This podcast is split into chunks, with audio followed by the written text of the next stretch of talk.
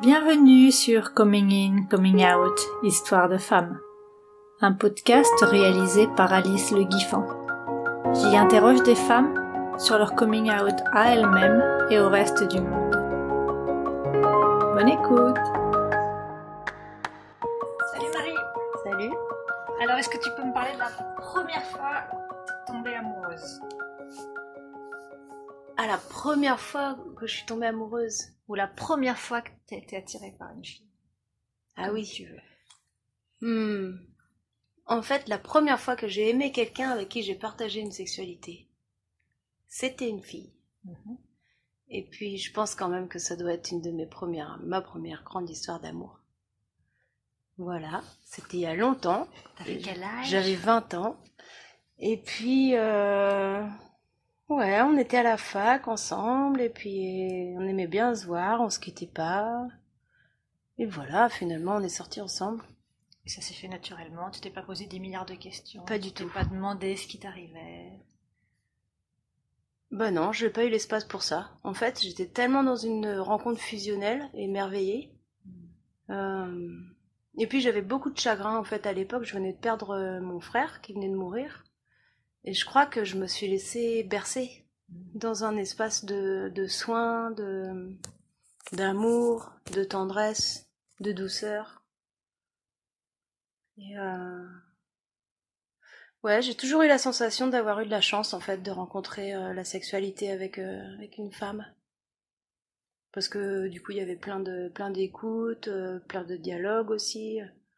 On était toutes les deux un peu. Bon, elle, elle était plus volontaire que moi, hein, parce que moi, j'étais un peu sous le coup de la surprise, mais elle, elle savait qu'elle aimait les filles. Moi, je savais pas que je pouvais aimer quelqu'un. Donc bon, il se trouve que c'était une fille. mais euh, ouais. Parce qu'avant, t'avais pas été amoureuse quand t'étais petite ou ado? Euh, je pense que c'est la première fois que j'ai aimé dans un, on va dire, un contexte bilatéral. J'ai aimé des gens avant, mais c'était, oui, plus dans mon imaginaire que ça avait lieu que vraiment dans le réel, quoi. Et c'était indifférencié, homme, enfin garçon-fille à l'époque quand t'étais petite ou... Non, j'étais plus amoureuse des hommes et fascinée par les femmes. Ouais, ouais. Et ça, ça continue aujourd'hui? Hmm. C'est possible. C'est possible que ça continue aujourd'hui. En tout cas, dans ma vie, j'ai eu plusieurs femmes que j'ai aimées, plusieurs hommes aussi. Et il se trouve que, oui, j'ai rencontré des personnes, j'ai pas trop discriminé à me dire, euh, ah, faut, faut que ce soit un homme ou ah, faut que ce soit une femme. Du coup, ça n'a pas vraiment été une question pour toi. T'as rencontré des gens, tu les as aimés et point barre.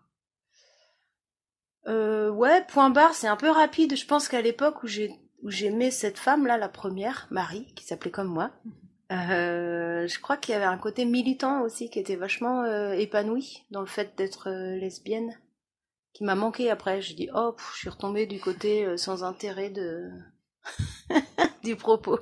Alors que bon, il y a mille façons d'aimer l'autre, et puis je pense que le respect euh, en soi, ben voilà, c'est révolutionnaire avec euh, qui que ce soit en fait. Mais euh, Tu militais du coup?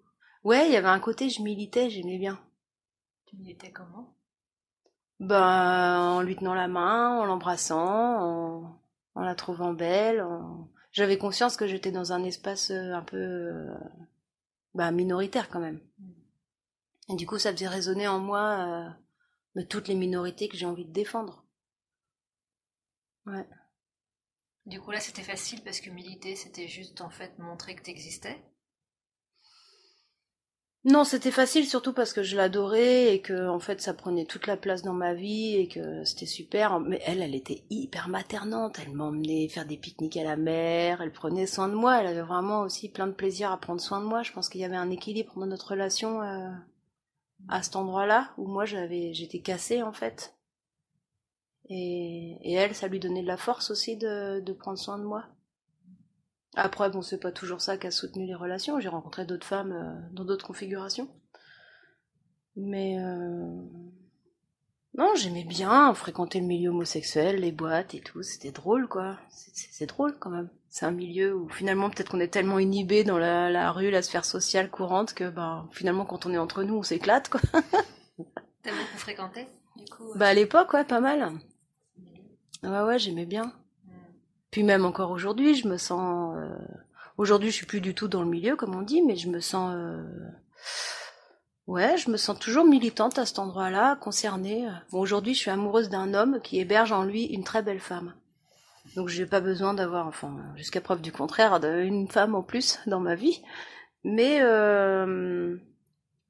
mais de temps en temps, je m'offre des petits coming out de, de circonstances, c'est-à-dire que comme je suis identifiée euh, femme blanche, cis, euh, hétéro, euh, machin, ça m'est arrivé parfois comme ça, barbecue du dimanche, euh, dans ma belle famille potentielle, de faire des petites sorties qui montrent que ben, bah que ben non en fait, euh, on n'est pas toujours ce qu'on a l'air d'être et puis euh, et puis que ben voilà, aimer ça dépasse aussi les genres. Moi c'est un peu cette chose-là qui me touche aussi. Bon, je suis assez fascinée aussi, là je parle de genre, je suis fascinée par les personnes androgynes. Et, euh, et d'ailleurs, moi, je me sens vachement, euh, vachement homme, bien que je n'ai pas du tout l'air. Mais je me sens vraiment androgyne euh, dans ma nature. Et c'est pour ça que j'aime bien l'homme que j'aime, qui je trouve qu'il est bien androgyne aussi dans son style. Et il y a, une réalité comme ça dans l'organisation du vivant, où en fait certaines personnes, des fois, juste tu changes. Si tu penses pôle mâle, tu vas voir un homme, et si tu penses pôle femelle, tu vas voir une femme apparaître. Un peu comme les trucs, c'est les dessins, les illusions d'optique. Ouais. Puis j'ai rencontré il y a pas longtemps, bah, du coup, le milieu trans. Où là, ils m'ont dit, ah ben, tu sais, chez nous, ça se fait de demander euh, quel pronom on utilise, si c'est il, elle ou elle. Bon, voilà, puis moi j'étais intimidée, je trouvais que c'était euh, trop, euh, comment, intrusif de demander les pronoms, du coup je l'ai pas fait. Et bah, j'ai adoré en fait parce que ça m'a ouvert un espace de où je pouvais concevoir la personne en tant que personne et pas en tant que genre. Oui, du coup de pas savoir à qui, enfin, quel était le genre de la personne. Voilà, voilà, voilà. Et du coup de juste me laisser imprégner par sa présence et, puis d'autres sujets qu'il y a dans la vie. Il y a quand même beaucoup d'autres choses plus enrichissantes que, que ça en fait. C'est pour ça que, ouais, sur la question de ce qu'on met là sur les papiers, est-ce que t'es un homme, est-ce que t'es une femme, est-ce que t'es neutre, est-ce que t'es. Moi, je serais assez d'avis qu'on mette rien pour personne. Comme pour le mariage pour tous, moi, j'aurais plutôt été pour le mariage pour personne. Mais bon. Et du coup, t'as eu besoin de faire des coming out dans ta vie Ou ça s'est fait tout seul Ou t'en as parlé? En fait, euh, j'ai été voir quand ceux qui, euh, ceux qui m'aiment prendront le train avec ma mère au. Et puis, euh, ben voilà, c'est une histoire d'amour où il y a l'homosexualité et voilà, j'étais mal, je me disais oh là là, faut que je lui dise, faut que je lui dise. Donc on est rentré à la maison, je me suis brossé les dents, j'ai mis mon pyjama, je suis montée dans ma chambre, j'étais mal, j'étais mal, j'étais mal. Je me suis fait une suée comme ça, allez, redescends, on va voir maman. Puis hop, j'ai ouvert la porte et je lui dis maman, j'ai quelque chose à te dire, je suis amoureuse de Marie. Et moi j'étais hyper fébrile comme ça, en larmes, et elle m'a regardé avec son grand sourire d'amour de mère qui connaît tout d'avance et qui me dit Ben oui, je suis déjà au courant ma chérie.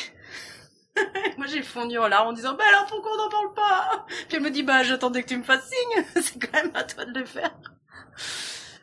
Donc voilà, en fait, j'ai la chance d'être dans un milieu où en fait l'homosexualité n'était pas source de, va dire, de peur. Et du coup, euh, non, il n'y a pas de, de coming out que j'ai besoin de faire.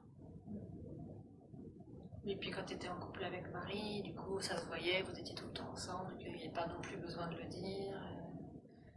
Ouais, j'ai même envie de dire, même euh, il y a d'autres fois où j'étais en fusion relationnelle avec des femmes avec qui je couchais pas, et les gens autour pensaient qu'on était ensemble aussi. Donc euh, finalement, qu'est-ce qu'ils pensent les autres? Qu'est-ce qu'ils savent aussi de ce qu'on partage?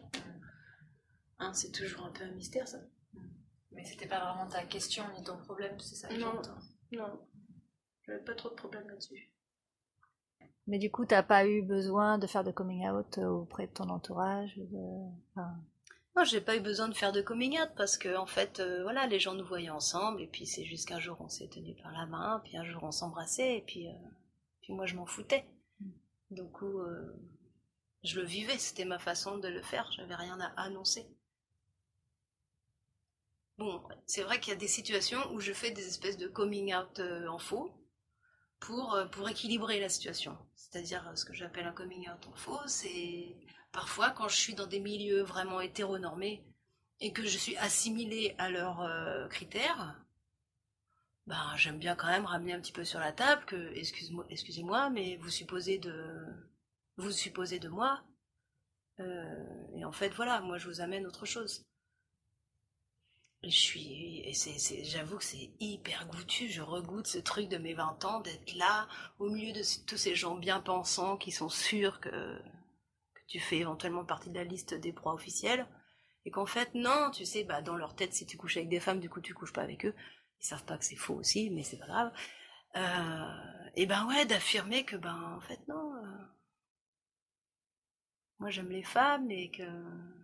Et juste, c'est l'éclate, quoi. C'est hyper épanouissant, euh, fascinant. Enfin, voilà, c'est sans doute un univers auquel ils auront jamais accès, c'est certain. C'est pas la peine de s'énerver non plus. Ils sont jaloux, un peu mais c'est leur problématique.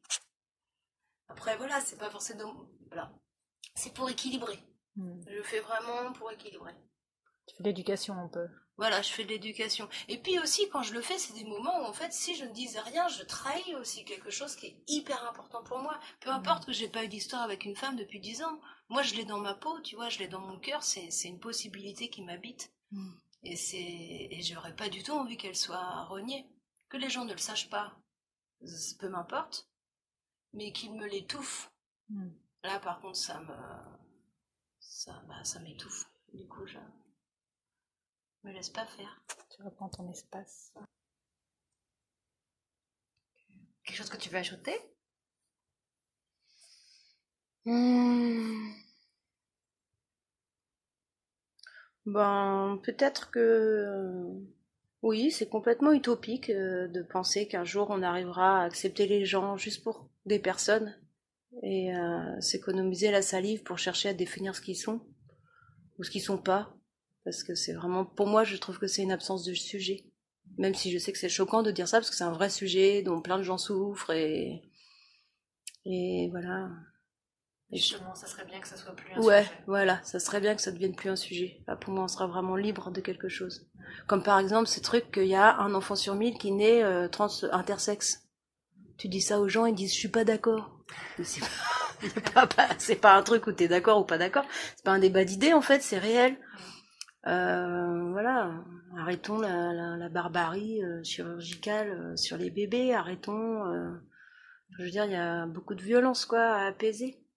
Puis même, tu vois, chez les gens qui sont transgenres, ben il y en a plein qui, qui cherchent à se transformer en s'appropriant les codes euh, hétéros ou les codes de c'est quoi une femme ah bah du coup ils ont du poil sur le torse mais moi je déteste mes poils ils se mutilent parce qu'ils veulent devenir une vraie femme ben moi j'ai des poils au sein c'est pas ça qui fait que je suis une femme ou pas et ouais je trouve qu'il y a beaucoup d'espace quoi à ouvrir pour juste s'aimer comme on est c'est tout ouais, ouais, mais c'est comme ça. Merci. voilà, c'est terminé pour aujourd'hui. J'espère que cette interview vous aura plu et je vous retrouve bientôt avec une nouvelle invitée.